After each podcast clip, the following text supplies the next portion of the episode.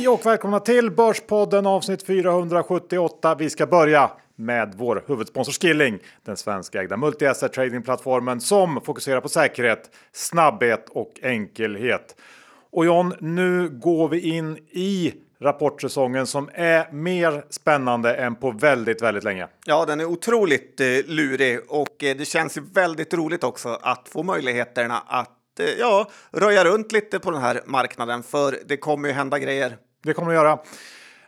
Frågan alla ställer sig nu är ju hur företagen klarat av alla motvindar i form av högre råvarupriser, frakter, eh, ja, inflationen helt enkelt. Har man kunnat höja priser i tillräcklig grad och eh, ja, bevara sina vinster? Det får vi se. Men det som är så fint med Skilling John, vad är det? Ja, det är att det går att trada alla de här aktierna som man kanske inte kommer åt på sina vanliga nätmäklare. Och det är det vi älskar med Skilling. Ja, de har ett stort utbud av amerikanska aktier och man kan ju gå både lång och kort. Det vill säga man kan kapitalisera oavsett vad de här rapporterna säger. Så att eh, gå in och kika på det. Skilling har över 900 CFD instrument inom åtta olika tillgångsklasser och eh, ja, som jag sagt förut, de har en fantastisk kundtjänst. De har alla licenser, de är reglerade och har man inte öppnat ett konto ännu så är det ju inte mycket att vänta på. Men kom ihåg 80% av retailkunder förlorar pengar när de har CFDR Så besök Skilling.com för en fullständig ansvarsfri skrivning och John, med det säger vi stort tack till Skilling! Äntligen har rapportperioden dragit igång John och eh, det kommer vi att avhandla idag med mera. Verkligen med mera, för det har hänt otroligt mycket både i politikernas värld men också i bolagens värld. Och det kommer också en och annan anekdot. Så är det. Men innan vi drar igång så är vi också sponsrade av Peppins. Anders, vad händer på Peppins just nu? Jo, vi har precis stängt kapitalanskaffningen till Cale United och tagit in eh, fler än 600 aktieägare som investerade drygt 13 miljoner kronor. Och det här möjliggör förstås för Cale att fortsätta växa sin portfölj av växtbaserade bolag. Sen så har vi också en ny investeringsmöjlighet som öppnar snart, eh, Zootopia. Zootopia har en egenutvecklad plattform där du som kund designar din egen kostym eller smoking eller skjorta eller byxa eller vad, vad det kan vara. Och sen sys plaggen upp efter dina mått som du antingen tar på egen hand eller också låter du en skräddare göra det åt dig. Och nu börjar det dra ihop sig för handel hos eh, Peppins. Eh, kan du inte berätta om eh, tre härliga bolag? Jo, men verkligen. Det är ju drygt 30 bolag som kommer att handlas på, på Peppins eh, om ett par veckor. Men om man ska eh, se, jag har valt ut tre stycken som, är, som jag tycker är intressanta. Det första är väl Elaio som är ett teknikföretag inom el, mekanik och energi. Och eh, ett av affärsområdena är kärnkraft och de har ju förutsättningar att växa framöver, tänker jag. Ja, vi har sett Studsvik eh, ralla på här eh, efter eh, nya Tidöavtalet. Ja, men precis. Och det, eh, kärnkraft är inte så lätt att investera i. Ofta ligger ju kärnkraftinvesteringar inbäddade i väldigt stora företag så att, att få den exponeringen är, är, kan vara ganska svårt. Sen eh, ett annat bolag eh, Garpco Eh, Garpco eh, baserad i Jönköping fortsätter att göra bra förvärv av små industriföretag. Och jag träffade nyss delar av deras uh, management och ja, ett riktigt välskött och seriöst företag måste jag säga. Och sen har vi Frilans Finans, en liten favorit. Ja, men precis. Vi hjälpte ju dem att finansiera sig för fem år sedan och det är ju ett ledande och lönsamt bolag för egenanställda. Det har ju mognat på fem år, vuxit, är lönsamt och har både kollektivavtal och tjänstepension, så det är ju verkligen ett sånt där seriöst gigföretag får jag säga. Vi säger stort tack till Peppins! Johan Dr. Bass Isaksson, index är 1945 nivån och det är en rejäl studs eh, vi har haft eh, eh, sen förra veckan. Jag skrattade lite faktiskt här åt när twittraren Kristoffer Andersson eh, la upp på Twitter att han hade tatuerat in “This too shall pass”. Eh, såg du det? Nej. Jag höll lite på att bryta ihop eh, när jag såg det. Börsen ned i åtta månader och då ska minnestatueringar fram för allt lidande Kristoffer Andersson fått vara med om.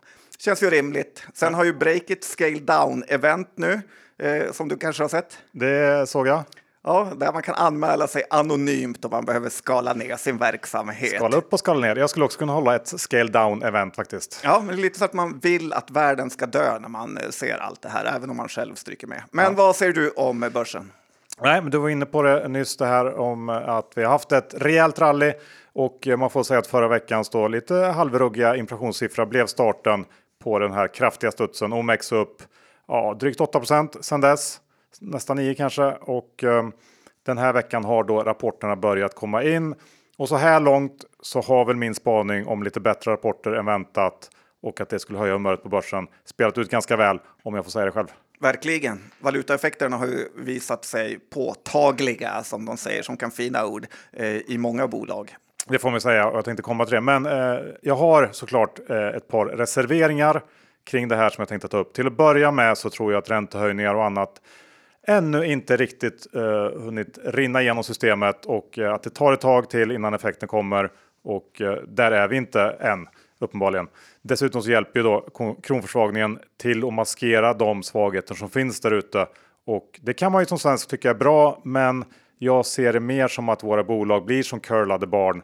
Man vill ju mycket hellre att de ska klara sig på egen hand och långsiktigt så är det faktiskt farligt att få för mycket draghjälp från kronan. Och min sista tanke här, Eh, det är ju att om nu ekonomin verkar tuffa på bra så innebär det också att prishöjningar går att trycka ut mot kunder och kanske att inflationen inte alls är på väg att pika. Eh, oavsett så finns det inget som står i vägen för fortsatt högaktiga centralbanker, vilket förr eller senare kommer att dra ner humöret på börsen igen, tror jag i alla fall. Så nu får vi se hur långt det här björnmarknadsrallyt tar oss. Eh, på en sån här börs så kan det ju alltid röra sig mycket mer och längre än vad man tror. Men jag noterar ändå att räntorna inte alls gjort samma risk-on rörelsen som börsen har gjort. Amerikanska tioåringen är ju kvar på toppnivåer och det tycker jag ändå borde oroa lite grann. Många punkter där. Lite tänker jag med räntan att vi kanske ändå får vänja oss eh, med en ränta som kommer vara betydligt högre än vi eh, haft under den senaste eh, femårsperioden. Och det du sa med att det inte kickat in riktigt med elpriser och så vidare så är det helt rätt. Det var ju den senaste elräkningen man fick här som faktiskt var eh, ganska så mycket högre än vad de brukar vara. Eh, så att det är ju nu framöver vi får se hur eh, det hela spelar ut med konsumenten. Ja, och det tror jag ändå på något sätt sätter någon typ av tak på börsen. Det går inte att dra upp det så mycket mer, eh, tror jag i alla fall, härifrån utan att det börjar bli rätt dyrt igen. Möjligt. Eh, samtidigt älskar man ju börsen och bolagen att det är så decentraliserat så att alla bolag eh, gör sitt absoluta yttersta för att tjäna pengar eller överleva. Ja. Och när vi ändå är så här positiva och glada så går vi vidare för vi känner ju hopp. Hopp för Sverige. Ja, men för första gången på länge så känner jag faktiskt att det finns hopp för Sverige. Dels en ny regering som tänker på Sverige främst, eh, men också som accepterar vilka problem som finns inom integrationshaveriet, elhaveriet, försvarshaveriet och sen alla andra härver eh, som till exempel den pågående valutaförnedringen. Så lite hopp nu finns eh, än att man låtsas om som att allt är bra som faktiskt verkligen inte var bra. Och sen kommer också siffror här som visar att Sverige dragit ner elförbrukningen med 20 procent jämfört med förra året och det är ju enorma siffror att i princip alla svenskar gör något för att minska sin förbrukning och på så sätt också hålla nere priserna. Och så har vi företag som kommer på nya idéer som att tillverka på helgen eller på natten när det är billigt med el. Jag tycker att det visar på en otrolig överlevnadsinstinkt i svenska folket som jag faktiskt vill köpa in mig på. Eh, jag tror på riktigt att man ska köpa svenska aktier nu, för det borde kunna bara bli bättre, Johan. Det tror jag. Sa en liten kille som har haft det riktigt tufft eh, här. Ja, men du har ju poänger där. Och eh, det där du tog upp om att man har sänkt elförbrukningen, det är ju, tycker jag, visar ju på hur fantastisk en marknad som fungerar är och att man ska låta marknaden vara som den är och inte gå in och styra med massa olika eh, bidrag och grejer hit och ut. Utan nu blev det dyrt och då sjunker eh, konsumtionen av el. Det är väl ganska enkelt. Ja, plus att bolag som har saker som eh, vi kommer också gå in på det senare, men som har saker som sänker förbrukningen faktiskt gynnas. Ja. Så det, det, är mycket bra. Så jag hoppas att man inte går ut med för stora sådana här stöd när det gäller elen. Nej, verkligen inte. Ja. Ja, även om det blir dyrt för oss, Johan. Men en sak till som jag ändå måste ta upp, det är ju hur media behandlar den politiker som har störst aktieportfölj, Johan Forsell, som faktiskt också varit med i Börspodden här i avsnitt 203.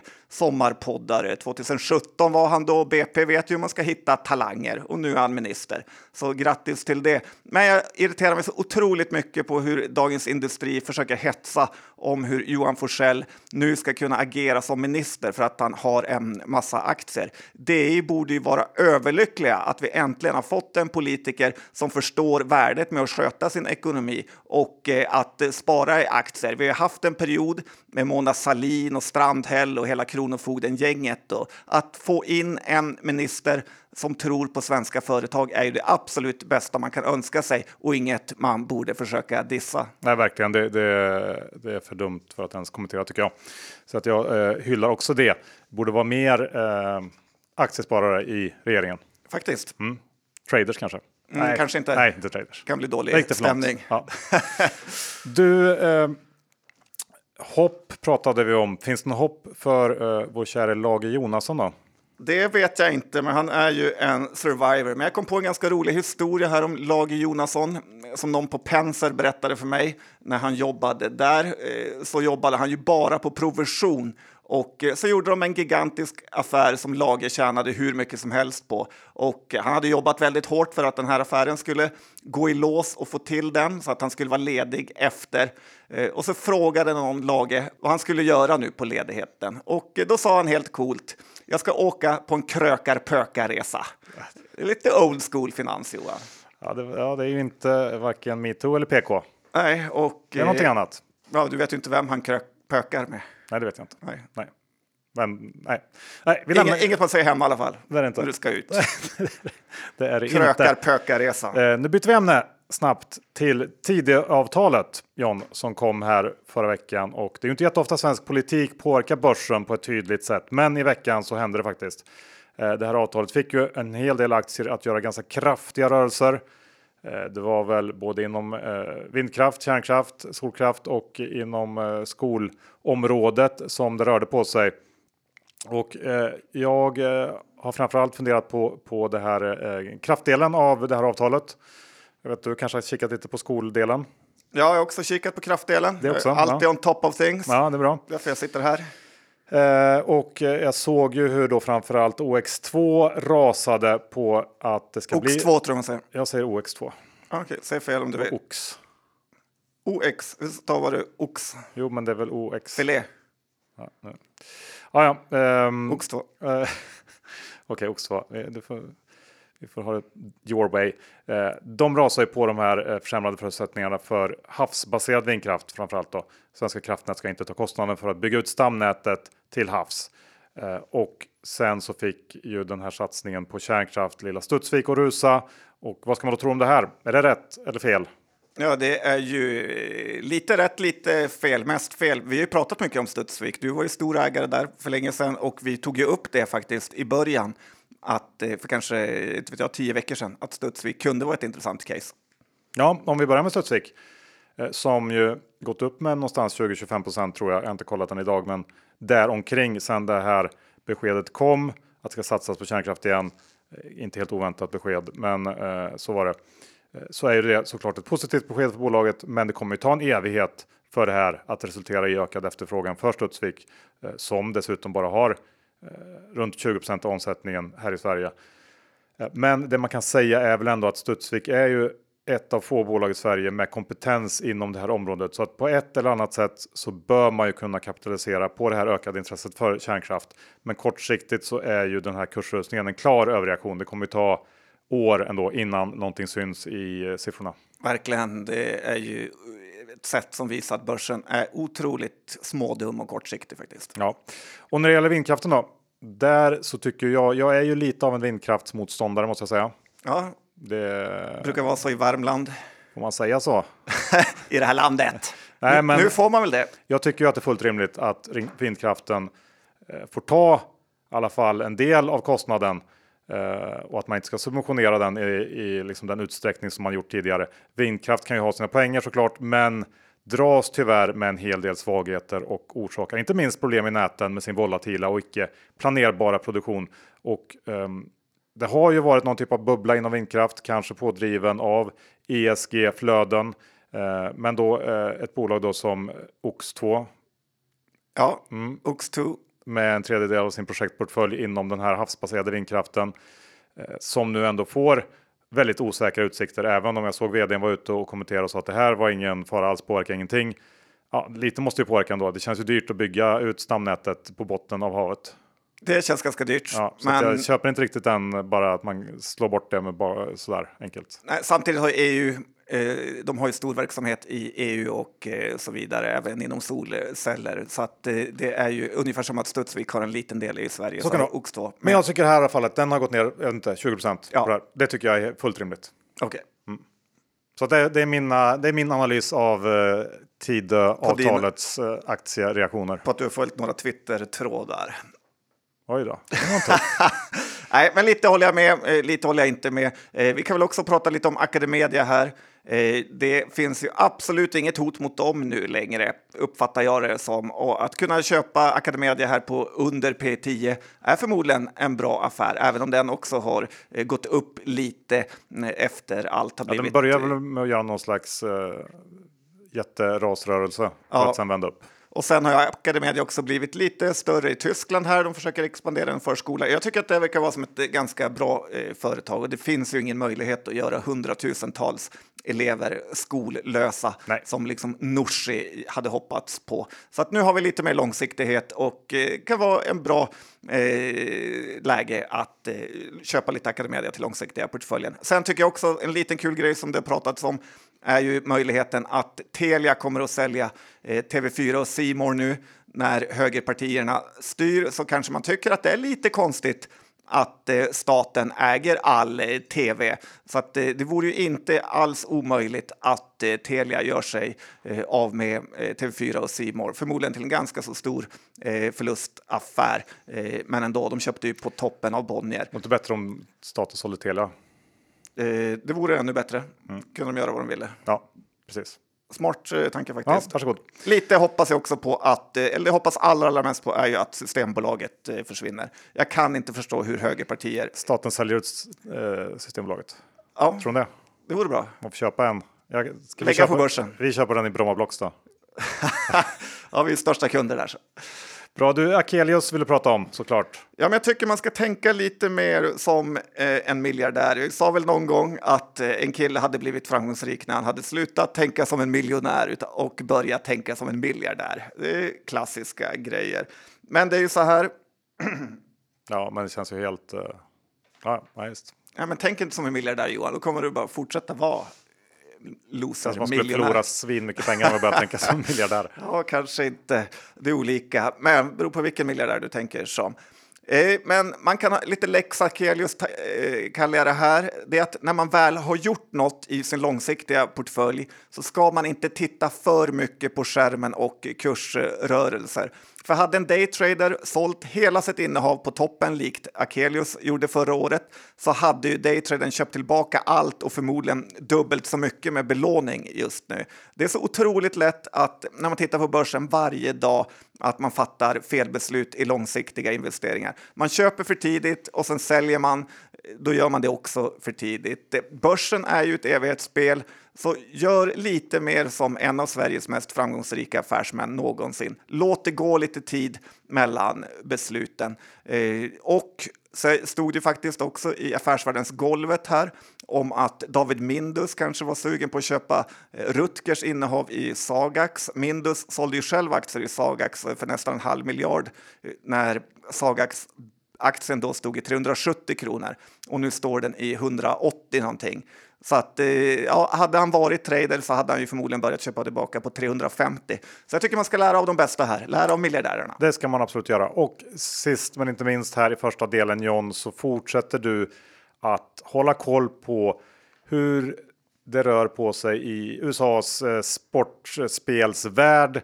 Eh, och nu, Via Instagram. Ja, precis. Eh, men det det, säger någonting. Det, det säger väl någonting om hur det liksom fortplantar sig i populärkulturen. Och eh, nu har du kikat in på Drakes eh, konto. Ja, den amerikanska artisten Drake. Låter lite som P4s klartext eh, när man säger sådana saker. Amerikanska artisten. Men i alla fall, Han är sponsrad av Stake.com i USA som är ju rätt stor eh, aktör ändå, sponsrar Watford, Everton och så vidare.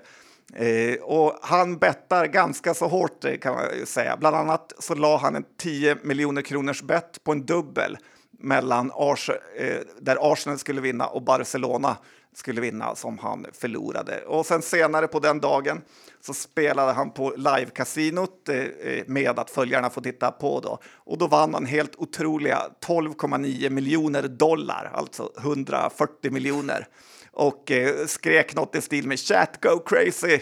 Eh, och på sikt så kommer USA att bli en helt otrolig bettingmarknad eh, för online och eh, man får ju tänka på att den bara är i sin linda ännu.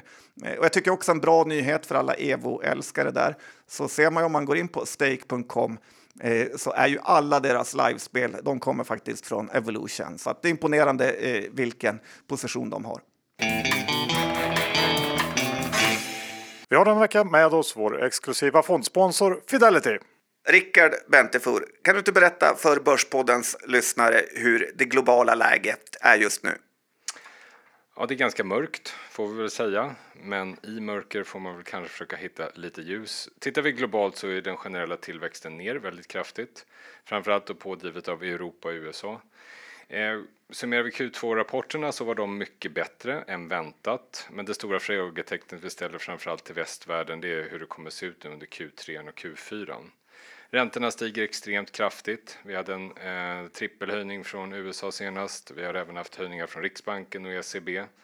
Och vi ser en stor trend inom konsumentrelaterat där det framförallt då, om vi tittar på Europaperspektivet så är det den amerikanska konsumenten som har drivit upp eh, europeisk konsumtion. Och för er som kanske varit ute och rest det här året så har ni sett att det är fullt av amerikanska turister i Europa, vilket då har varit bra för den inhemska ekonomin. Men det här lär avta.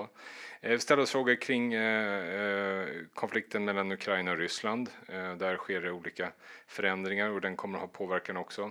Men den stora snackisen, det är ju framförallt då energipriserna. Hur kommer det påverka bolagen och konsumenterna i Europa?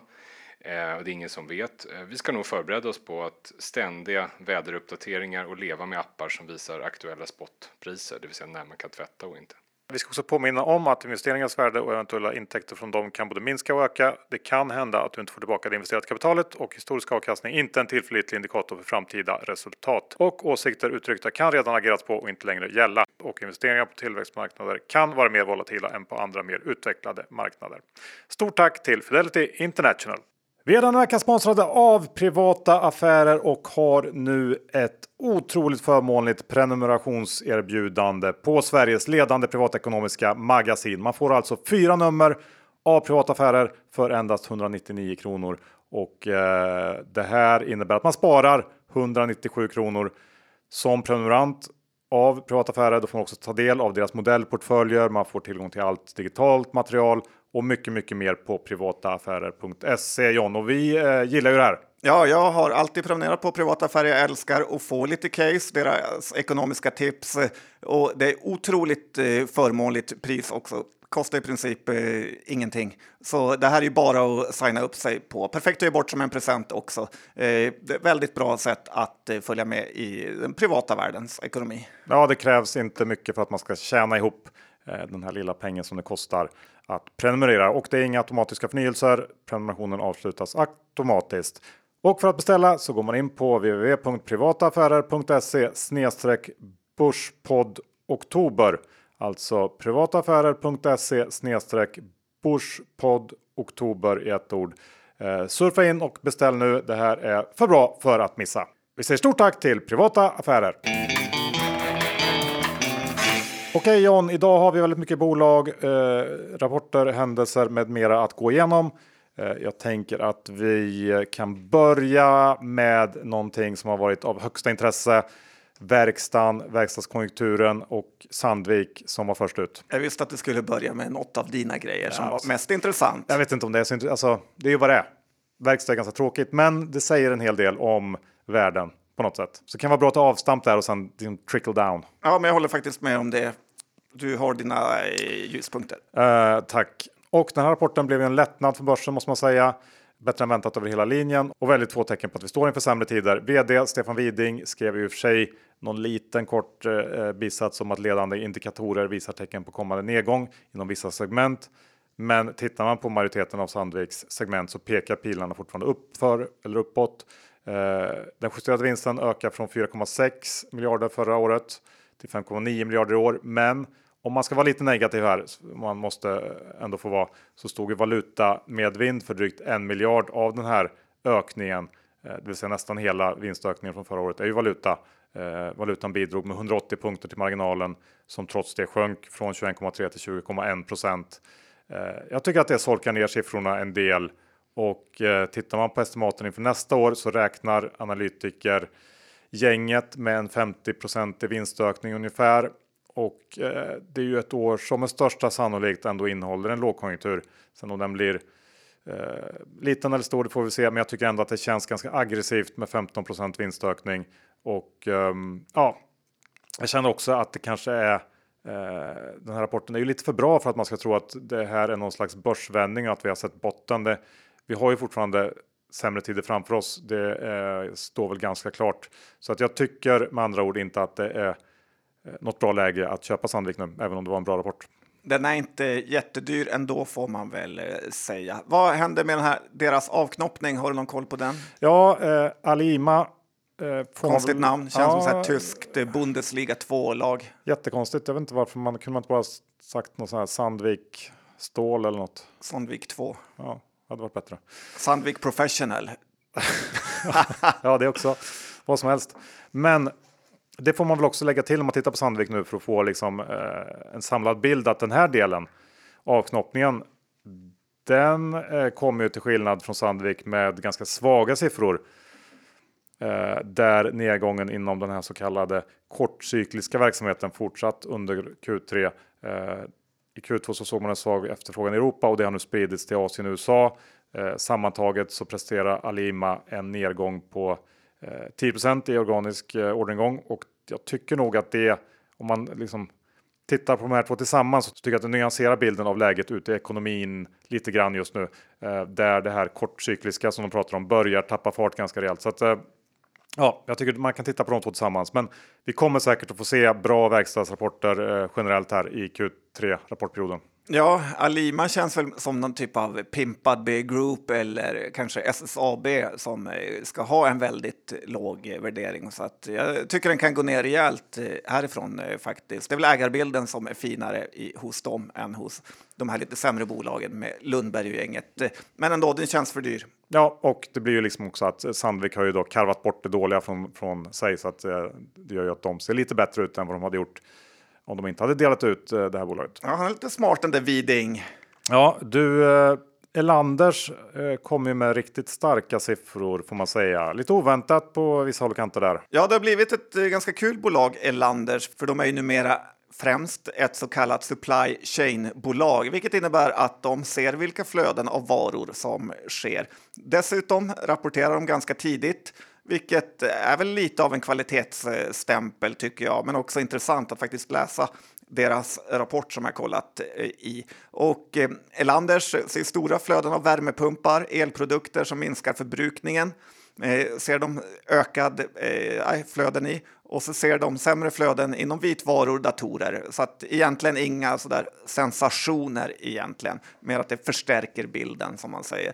Och eh, däremot så som är lite kul och som jag tycker många andra bolag också börjat nämna lite grann är ju att flaskhalsarna nu verkar lätta från Kina och att eh, september faktiskt var en ganska bra månad. Det är möjligt att vi har blivit lurade alla av att augusti var en riktig, riktig rövmånad för många bolag, men att det nu eh, börjar tuffa på som vanligt igen. Eh, An Elanders andra del är den här print and packaging eh, som har faktiskt vänt upp för första gången på tre kvartal, vilket är lite intressant eh, med tanke på eh, kanske andra bolag, eh, till exempel superhärvan Desenio in, återfinns inom det här segmentet, skulle man kunna säga, som kanske skulle kunna göra en comeback från de utdöda. Och som helhet känns ju Landers faktiskt ganska köpvärd i sin nuvarande form. Jag har köpt några aktier här igår när aktien kom ner efter eh, måndagens rapportuppgång här. Helt klart eh, värd att hålla koll på i alla fall.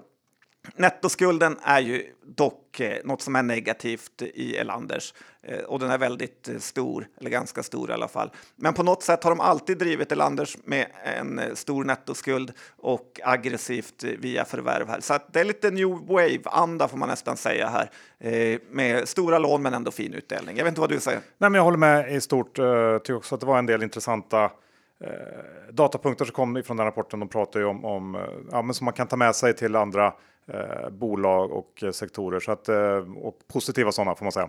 Så det eh, tar vi med oss. Däremot så vill jag höra vad du har att säga om Kinnevik nu, för den har inte jag hunnit kolla på. De släppte rapport i morse. Brukar ju inte vara jättekul läsning egentligen.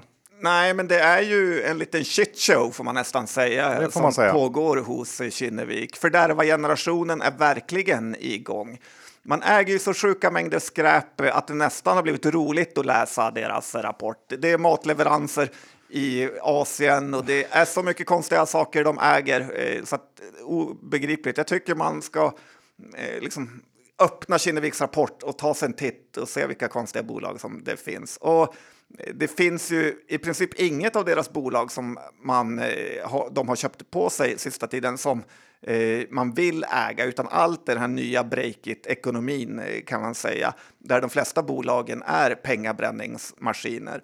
Eh, Kinnevik är ju ett eh, inverterat Berkshire egentligen. Alla bolag kostar pengar då, förutom eh, Tele2 kanske. Kinnevik har ju en del också som heter Early Bets och New Themes. Och sånt gör ju en lite rädd också i hur ledningen respekterar pengar. Early Bets är ju kanske det Drake håller på med och inte något eh, som man vill att Kinnevik eh, ska ha i sin lilla portfölj med det ena vansinnesbolaget efter det andra. Ja, men det här är ju en riktig nollränteportfölj och eh, det kan ju faktiskt bli riktigt, riktigt illa av det här. Ja, Om det, om det ska fortsätta vara inflation och, och räntorna håller sig upp och den här typen av bolag eh, ja, kommer vara döda under en lång period. Men så är det verkligen. Och lite läskigt nästan hur man kan ha förvandlat ett eh, fint investmentbolag till någon typ av überhypad eh, portfölj med pengabränningsmaskiner. Ja. Eh, jag tänkte gå över till eh, en eh, oväntat stark rapport och då tänker jag på e-handlaren Lyko som presenterar sitt eh, mest lönsamma tredje kvartal någonsin här i veckan. Och, Med eh, lagerarbetaren är det Rickard Lyko. Jajamän. Divig som stryk på LinkedIn. Eh, Ändå svårt att liksom släppa det någonsin. Ja. Han är inte lagerarbetare, han är liksom, tar en kaffe med grabbarna i lagret. Som blir extremt stressade när han kommer dit och förstör stämningen. Och, sen, och att bolaget heter hans namn Johan, men han var lagerarbetare. Ja, det var. Hur som helst, hygglig tillväxt där, eh, men då framförallt så kommer man in bättre än väntat på resultatraden och som jag tolkar det så är det främst drivet av eh, effektiv marknadsföring och att man lyckas minska marknadsföringskostnaderna som andel av försäljningen. Det här tycker jag är intressant för sektorn i stort, för det skulle ju kunna vara så att vi gått hela varvet runt nu när det gäller marknadsföringsbiten för e-handlarna. I början av pandemin så kommer ju alla ihåg hur eh, alla e-handlare skördade frukterna av dels en explosiv efterfrågeökning, men också då låga kostnader för att marknadsföra sig när alla andra eh, drog ner på det. Men under det sista året här så svängde ju den här dynamiken och det blev allt dyrare med marknadsföring i takt med att ekonomin blev allt hetare. Um, vi får se, men om det nu är så att det här inte är bolagsspecifikt och att just Lyko gjort det väldigt bra så skulle det kunna finnas lite överrask överraskningspotential generellt eh, i hårt pressade e-handlaraktier känner jag när jag tittar på Lyko-rapporten. Ja, så är det nog. Och eh, Lyko känns det som en typ av produkter det de säljer som passar väldigt bra för nätet. Jag vet inte vad returgraden är, men det är ju inte Nej, på låg. Nelly-nivå. i alla Nej, väldigt lågt såklart och eh, det är klart så att Lykos det är mer eh, det är liksom förbrukningsgrejer som man eh, fortsätter köpa såklart. Eh, det skiljer sig ju eh, säkert en hel del från andra e-handlare, men ändå eh, på något sätt så tyckte jag att den här marknadsföringsbiten var intressant. Mjukgörande kräm. nu känner jag att vi har varit så fruktansvärt snälla, positiva. Vi har öst beröm både till höger och vänster. Inte riktigt, va? Eller? Ja, men väldigt, men om jag, det är för mycket sånt i alla fall. Jag känner att vi behöver eh, Mörkret inom dig måste komma fram. Ja, och då passar det bra att prata om Avanza va? Det gör det. Mm. De fungerar ju för det första inte ens nu på morgonen. Nej, fruktansvärt uselt. Jag vet Det- inte riktigt. Uh, nej, men det är bara uselt. Vi har ju varnat länge för att de, deras byte av backoffice-system skulle kunna bli en härva och nu vet jag inte vad som är problemet idag, men det är otroligt pinsamt hur man kan ligga nere under rapportperioden. Eh, nej, det är pinsamt. Ja, en dryg timme på morgonen eller något sånt. Ja. Spagettikåda brukar man säga. Kan det vara där bakom? Det kan det vara. Mm. Men hur som helst så var ju Avanza-aktien en av gårdagens stora rapportvinnare på sin Q3-rapport eh, som var betydligt bättre än väntat. Ebit 17% över estimaten, men det var ju drivet till stor del då av högre marknadsräntor och det är ju faktiskt så att räntenettot för Avanza det är numera deras största intäktskälla och personligen så tycker jag inte att det är särskilt positivt för Avanza som man ju vill ska generera intäkter genom att erbjuda det bästa liksom spar eh, de bästa sparlösningarna för sina kunder, inte genom att tjäna massa pengar på alla sparares likvider. Och eh, det här börjar ju allt fler störa sig på. Det är ju något slags mini-uppror på Twitter. Varför ger inte Avanza någon som helst ränta till alla sina sparare? Och eh, för Avanzas del så förstår jag ju det. Det är ju väldigt lätta pengar att tjäna genom att inte ge någon ränta. Och eh, man kan ju nästan tänka sig att det ger en liten dubbel effekt. Så att får man ingen ränta så tvingas man ju investera i något eh, som i sin tur genererar avgifter till Avanza. Men det finns ett stort problem med den här hållningen för den går stick i stäv med hela den här godhetsgrejen som Avanza alltid har kört med. Att stå på småspararnas sida, mer till dig och mindre till banken. Det blir allt svårare att komma undan med det där och jag skulle nog säga att vi är i någon slags skifte här när det gäller synen på Avanza och kanske även Nordnet. Ehm, från fräsiga utmanare till och mer och mer bli en del av gammel bankvärlden. Eh, den värld som de en gång utmanade men nu eh, ja, är på väg att bli en del av. Och det tror jag är en väldigt farlig väg att slå in på för Avanza. Eh, jag skulle ändå råda dem att eh, vara lite mer ödmjuka i de här frågorna. Ja, men tre grejer där som jag tänker på. Det ena är att om det blir högre eh, skatt på ISK i och med att räntorna ökar så är det mycket möjligt att vi får se utflöden i just eh, hos Avanza för att man hellre stoppar in pengarna på typ SBAB eller någon annanstans där man får lite ränta och inte ligger i ISK. Jag såg att Pareto var ju snabbt ute med att de erbjöd i alla fall 1 i ränta. Jag tror många hade eh, varit väldigt glada för det. Det handlar ju kanske inte riktigt om räntan i sig utan om principen. Man känner sig lurad. Ja, och eh, sen en annan grej som jag tänkt på är ju, jag vet inte om du har sett på Twitter när Avanza får kritik eh, så brukar ju den här investeraren inte svara, men däremot varje gång som Hagströmer då ger sig in i samma tråd så kommer investeraren som den största av alla ögontjänare och också svarar. Så att, eh. Jag, tror också, han, jag såg att han var ju, ju, var ju flera Twitter argumentationer om man säger så igår kring det här med räntan och eh, det står ju såklart alltid på Avanzas sida. Det blir ja, det blir för mycket. Han, går, han är för mycket pro-Avanza. Det, liksom, det går ju inte. Nej, han ska ju vara spararnas bästa vän och inte liksom aktieägarnas på Avanzas bästa Avanza vän. har ju aldrig någonsin gjort ett fel enligt Niklas. Nej, men han kanske kan börja programmera då så kan han styra upp varför det inte ja, fungerar. Vi hör, ni hör, vi är besvikna på Avanza och det har vi rätt att vara. Ja, alla sparare har ju det. Ja. Ni blir rippade på pengar. Det är ju en sak vi tog upp i och med Nordnets Q2 så stod det faktiskt där hur mycket mer pengar de skulle tjäna om räntorna steg. Och de har ju med vad heter det, berått mod vetat om att de tjänar pengar på det här och verkligen utnyttjat eh, spararna, både Avanza och Nordnet. Eh, Eh, så att, eh, ja, lite elakt tycker jag att eh, roffa åt sig mentaliteten. Och med det sagt, ju mer de blir som storbankerna, ju mer förtjänar de storbankernas eh, P9-värdering också. Så att det är inte en bra väg för dem att gå heller, Nej. eller aktiespararna. Nej, och folk kommer ju flytta om det inte händer någonting, så, det, så är det bara. Eh, vi har eh, lite fart i luften. Det har vi. Lufthansa, eller mm. Luftwaffe som de brukar säga för att vara elaka. Eh, kom ju med en omvänd vinstvarning här, för det har varit ett väldigt bra resekvartal. Aktien gick inte upp så mycket alls, mest för att den ändå gått ganska bra i år i det tuffa eh, börsen som vi har haft. Jag har ju ett litet resebett i Scandic här som rapporterar om en dryg vecka och jag kan faktiskt inte se hur det ska kunna bli en dålig rapport så att jag är lite förhoppningsfull eh, där. Det är möjligt att marknaden ser mörkare på folks resebudget framöver här och att Q3-siffrorna är lite glädjesiffror. Men generellt så tror jag faktiskt ändå att eh, folk mycket mer börjar köra med matlådor eh, och inte köper en robotgräsklippare än att dra ner på resandet. Ja, men det tror jag med faktiskt. Jag tror att man kan bli lite överraskad över det. Sen har vi en eh, omvänd från eh, Ogunsen. Ogunsen, ja det var väl det. Gamla SCR. Exakt, eh, rekryteringsbolaget här. Och det börjar bli lite tröttsamt nästan med de här omvända vinstvarningarna. Ja, för var det, var det här verkligen en vinstvarning? Ja, men det är Kvalitet mer- på rapporten? Nej, men det är mer något typ av effektsökeri för att eh, skryta och att eh, vdn vill låtsas om för styrelsen att han gör ett otroligt bra jobb. Alltså Ogunsen, som är det här rekryterings och konsultbolaget, eh, ett börsvärde på drygt 400 miljoner. Förra året gjorde man 11 miljoner i rörelseresultat för Q3 och nu gör man en omvänd vinstvarning här för att eh, rörelseresultatet ska bli eh, kring 15.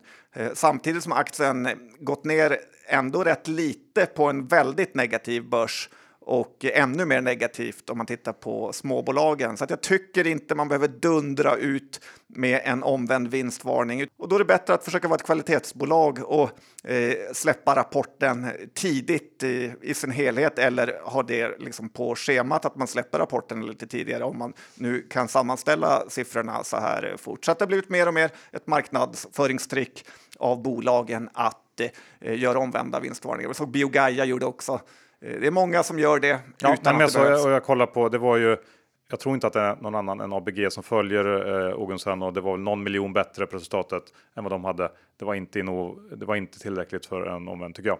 Nej, så, Så är det med det. ja, Eh, sen har vi ju, ehm, ska vi ta ett, ett litet bolag som vi inte kanske har tagit upp så mycket som kom med en monsterrapport John. det gjorde de. Ett monster. Ett monster. Det är sådana man eh, faktiskt vill. Eh, jag kommer ihåg när vi var hälsade på aktie S1 och Umeåpojken Pontus Dackmo. Ja. Bara tog en kaffe med han när han startade sin eh, fond. Eh, han utstrålar ju för övrigt inte så mycket Umeå, eller hur? Nej, Det är mer Sturehof än Elitloppet-aura över honom. Eh, man kan säga, han kommer inte gå på Djurgården-Löven nu på fredag. Det är något eh, som man vet. kanske Djurgårdsklacken. ja, mer det hållet. Eh, Men när han skriver sitt månadsbrev med så skriver han på the Queen's language. Eh, Så eh, jag skulle mer och mer vilja DNA-testa honom om han verkligen har några Umeå-gener. Men hur som helst, när vi var där så snackade vi lite aktier och så frågade vi honom om han hade något kul småbolagscase. Och han tyckte vi skulle titta lite närmare på Waystream. Eh, Waystream är ett bolag som gör routrar och andra grejer eh, till fibernätverk. Eh, vi köpte ju några aktier då, men tröttnade efter ett tag, vilket vi inte skulle gjort, för nu har ju den aktien exploderat eh, sista tiden och främst då med den här otroliga monsterrapporten till eh, Q3. Eh, Redeye höjer sin riktkurs till 46 kronor, så mycket av uppsidan eh, kanske redan är tagen. Men återigen så har ju bredbandsbyggarsektorn gått otroligt bra sista tiden. Hexatronic har ju också gjort en omvänd eh, vinstvarning här och så tror man på Tyskland och USA ska, att de ska bredbandiseras så kommer ju bolagen fortsätta gräva guld en tid eh, framöver här. Så att en annan lärdom är ju att det alltid är bra att fråga folk om de har några case. För då och då dyker det upp guldklimpar. Så tack eh, för det här. Eh, jag önskar bara att vi kapitaliserat lite bättre på det fina rådet. Ja, det ska jag med. Men så är det, man kan inte göra rätt eh, varje gång. Det kan man inte. Någon gång får man vara glad för. Ja, och eh, Mips då, gör de rätt, John? Ja, frågan är nästan här om man ska vara mer besviken på analytikerna som inte hade förstått att Mips skulle tappa så här mycket av sin topline. Thules vd var ute och sa det att det skulle vara 50-60 procent i tapp i cykelmarknaden. Så Ja, att, och för, för att förtydliga, Mips kom ju här i veckan då med en, eh, mer eh, tydlig eh, uppdatering gällande sin vinstvarning, alltså med siffror så som de inte hade släppt innan. Nej, exakt eh, så var det. kom väl med hela rapporten här för att eh, vi såg ju hur lite insiders började eh, snappa upp eh, aktier på botten. Eh, men så här Q4 kommer ju också bli dålig för Mips. Lagret hos retailers måste liksom tömmas Eh, för de verkar sitta på jättelager och ingen vill köpa något inom eh, cykling just nu. Q4 är ju annars ett väldigt bra kvartal för Mips eh, där man får beställningar för Q1 och Q2. Eh, då folk köper cykelhjälmar. Så här vinterhjälmar, alltså för skidåkning, är ju nästan ingenting mer än eh, hype. Att eh, de är där. Bygghjälmar som de så stolt håsade i uppgångsfasen är ju verkligen noll för Mips. Eh, cykelhjälmar är den stora delen och eh, det kommer faktiskt bli ett dåligt år till för Mips kan man eh, redan nu säga. Aktien är fortfarande dyr och betydligt högre än innan pandemin så att det kommer ju ta ett tag att göra comeback. Som sagt, det är positivt med insynsköpen här, men jag får ändå känslan av att man kan lämna Mips för en tid. Ja, verkligen. verkligen. Det finns ingen, ingen idé att hänga kvar i det här. Uh, och stora, stora grejen är ju varifrån man kommer i värderingsmässigt. Det, det går liksom inte när man har haft den värderingen. Och dessutom kanske en liten så här varningens finger för att gå in i en produktsbolag för tungt. Eh, smäller det så smäller det hårt på något sätt. Ja, de har haft flera gånger det smält för dem, bland annat när den här patenthärvan kom en gång så kollapsade aktien med eh, ja, varje aktie, men den som sålde på 1200 är nog inte jätteledsna det är ju nästan bara eh, fonder med som äger det här bolaget, eh, så inga riktigt trygga ägare. Nej. Du, sen tänkte jag att vi ska prata lite om en gammal Twitter-darling som rapporterar i morse, Plaid. Plaid en plöjer. Ja. Den lotten glömmer man inte bort i första taget. Det gör man inte. Nej. Nej. Ska du sjunga den eller? Nej, det ska jag inte göra. Jag tänkte istället eh, säga några ord om Q3 som väl såg ska man säga, hyfsat stabil ut vid första anblick. Man växer på i ungefär samma takt som tidigare under året. Vinsten upp lite grann, men man tappar på marginalsidan. Eh, trots att den här vdn Babak fortsätter skriva om eh, ökad lönsamhet lite här och var i rapporten. Jag förstår inte riktigt varför, men han menar väl liksom ökad vinst antar jag. Eh, men det var bara en liten sidogrej. Ja, jag såg också jag hur... störde mig på det bara otroligt mycket de aktiverade. Du kanske ska prata om det. Ska, det. det ska jag komma till. Uh, men det här med marginalen, jag tror att det är en effekt av att man kanske har svårt ändå att fullt ut kompensera för alla kostnadsökningar. Sen då kommer jag till det här med aktiveringar, för det har jag också uh, tänkt på John. Um, de, tittar man på Q3ans rörelseresultat på 14,6 miljoner så kommer knappt 8 miljoner av det från nettot av aktiveringar och avskrivningar. Och uh, tittar man på Plaids rörelseresultat så här långt i år, Q1 till Q3, Eh, som då har ökat med 21 miljoner så är 13 miljoner av den ökningen helt hänförlig till ökade aktiveringar. Det är inte bra. Jag tycker inte att det ser bra ut. Det är inte snyggt. Eh, det är ju ett resultat av lägre kvalitet. Men i princip noll kvalitet nästan, för det ska ju skrivas av eh, sen. Jo, absolut. Sen så finns det ju någon slags tanke bakom att man gör den här typen av redovisning. Men, men eh, jag håller med dig. Eh, sen så är det så att det som framför allt inte håller när det gäller Plaid, det är ju värderingen som fortfarande är bedrövligt hög. Nästan 3 miljarder i börsvärde för ett bolag som rullande gör 75 miljoner i ebit eh, och då är ju en del av de 75 då aktiveringar som sagt. Det funkar inte i en värld där räntorna faktiskt gjort eh, ganska rejäl comeback, så att det här är ju fortsatt ett solklart säljläge. Den är alldeles, alldeles för aktuerad. Ja, och sen eh, med tanke på att Elander sa att eh, de hade sett väldigt bra flöden inom just elbesparingsprodukter och den typen av saker som ändå Played lite har så är det nästan en besvikelse att rapporten var så här pass eh, svag. ja, jag. det är liksom ingen monstertillväxt och den går ju ner snarare än upp tillväxten. Man taktar väl på med runt 25-30 procent tror jag, eller något sånt. Och det är väl okej, okay, men det är ju liksom, ja, det skulle behöva liksom många hundra procents tillväxt för att eh, motivera den här värderingen. Ja, och nu när alla så Olle Kvarnströms eh, måste vara på jobbet och inte kan hemma fixa och byta ut hela hemmet så tror jag heller också att det kan vara lite försäljning man tappar där. Kvarnström-effekten. Ja, lite så. Mm, den ska man akta sig för i Plaid. Du, vi har något bolag kvar här att prata om. Eh, först vill jag höra vad du har lyckats krama ur ACQ. För något förvärv har de inte gjort än. Verkar de vara nära? Nej, det tycker jag inte. Det är ju... Eh... Hyfsad besvikelse då, spackarna får man säga på börsen. Ja, men jag tror att det är liksom level one-tänket man har och att man eh, börjar tycka att ledningen är segare än någonsin. Och nu har man förlorat 62 miljoner sen man gick in på börsen utan att man har gjort ett jota egentligen. Eh, och det här också, får man ju säga, samtidigt som Avanza och Nordnet tjänar hur mycket som helst på räntenettot så har Bure-Spacken-gänget inte lyckats få in en endaste krona på det högre ränteläget ännu, eh, som de har hållit på eh, ett halvår nu med högre räntor. Och så hela ledningen jobbar ju här på Buresbacken på någon typ av konsultbasis så att man är inte jätteimponerad av dem. Å andra sidan, om man vänder på det, så har det ju varit extremt smart att inte slösa bort pengarna i bäsen utan vänta ned börsen och värderingarna. Så att eh, det är också ett move att inte göra någonting och vänta på rätt eh, förvärv. Och eh, nu har man faktiskt flyttat över 3,2 miljarder till statsskuldväxlar så lite ränta kommer ticka in och substansvärdet är ju 98 kronor och aktien handlas kring 90. Så det är ju i grunden ett ganska eh, solklart eh, köp nu. Har man kassa men ändå känner sig rädd så tycker jag att det här är ett ganska eh, bra case att lasta in lite pengar i. Ja, man kan också tillägga här. Jag håller ju på lite grann med onoterat och igår träffade jag eh, liksom ett, ett litet bolag jag är involverad i, Tempeludden. Som Inverterade cream de la cream, eller? Nej, tycker jag inte. Vi kämpar på, men i lite mindre skala kan man säga. Köper onoterade bolag.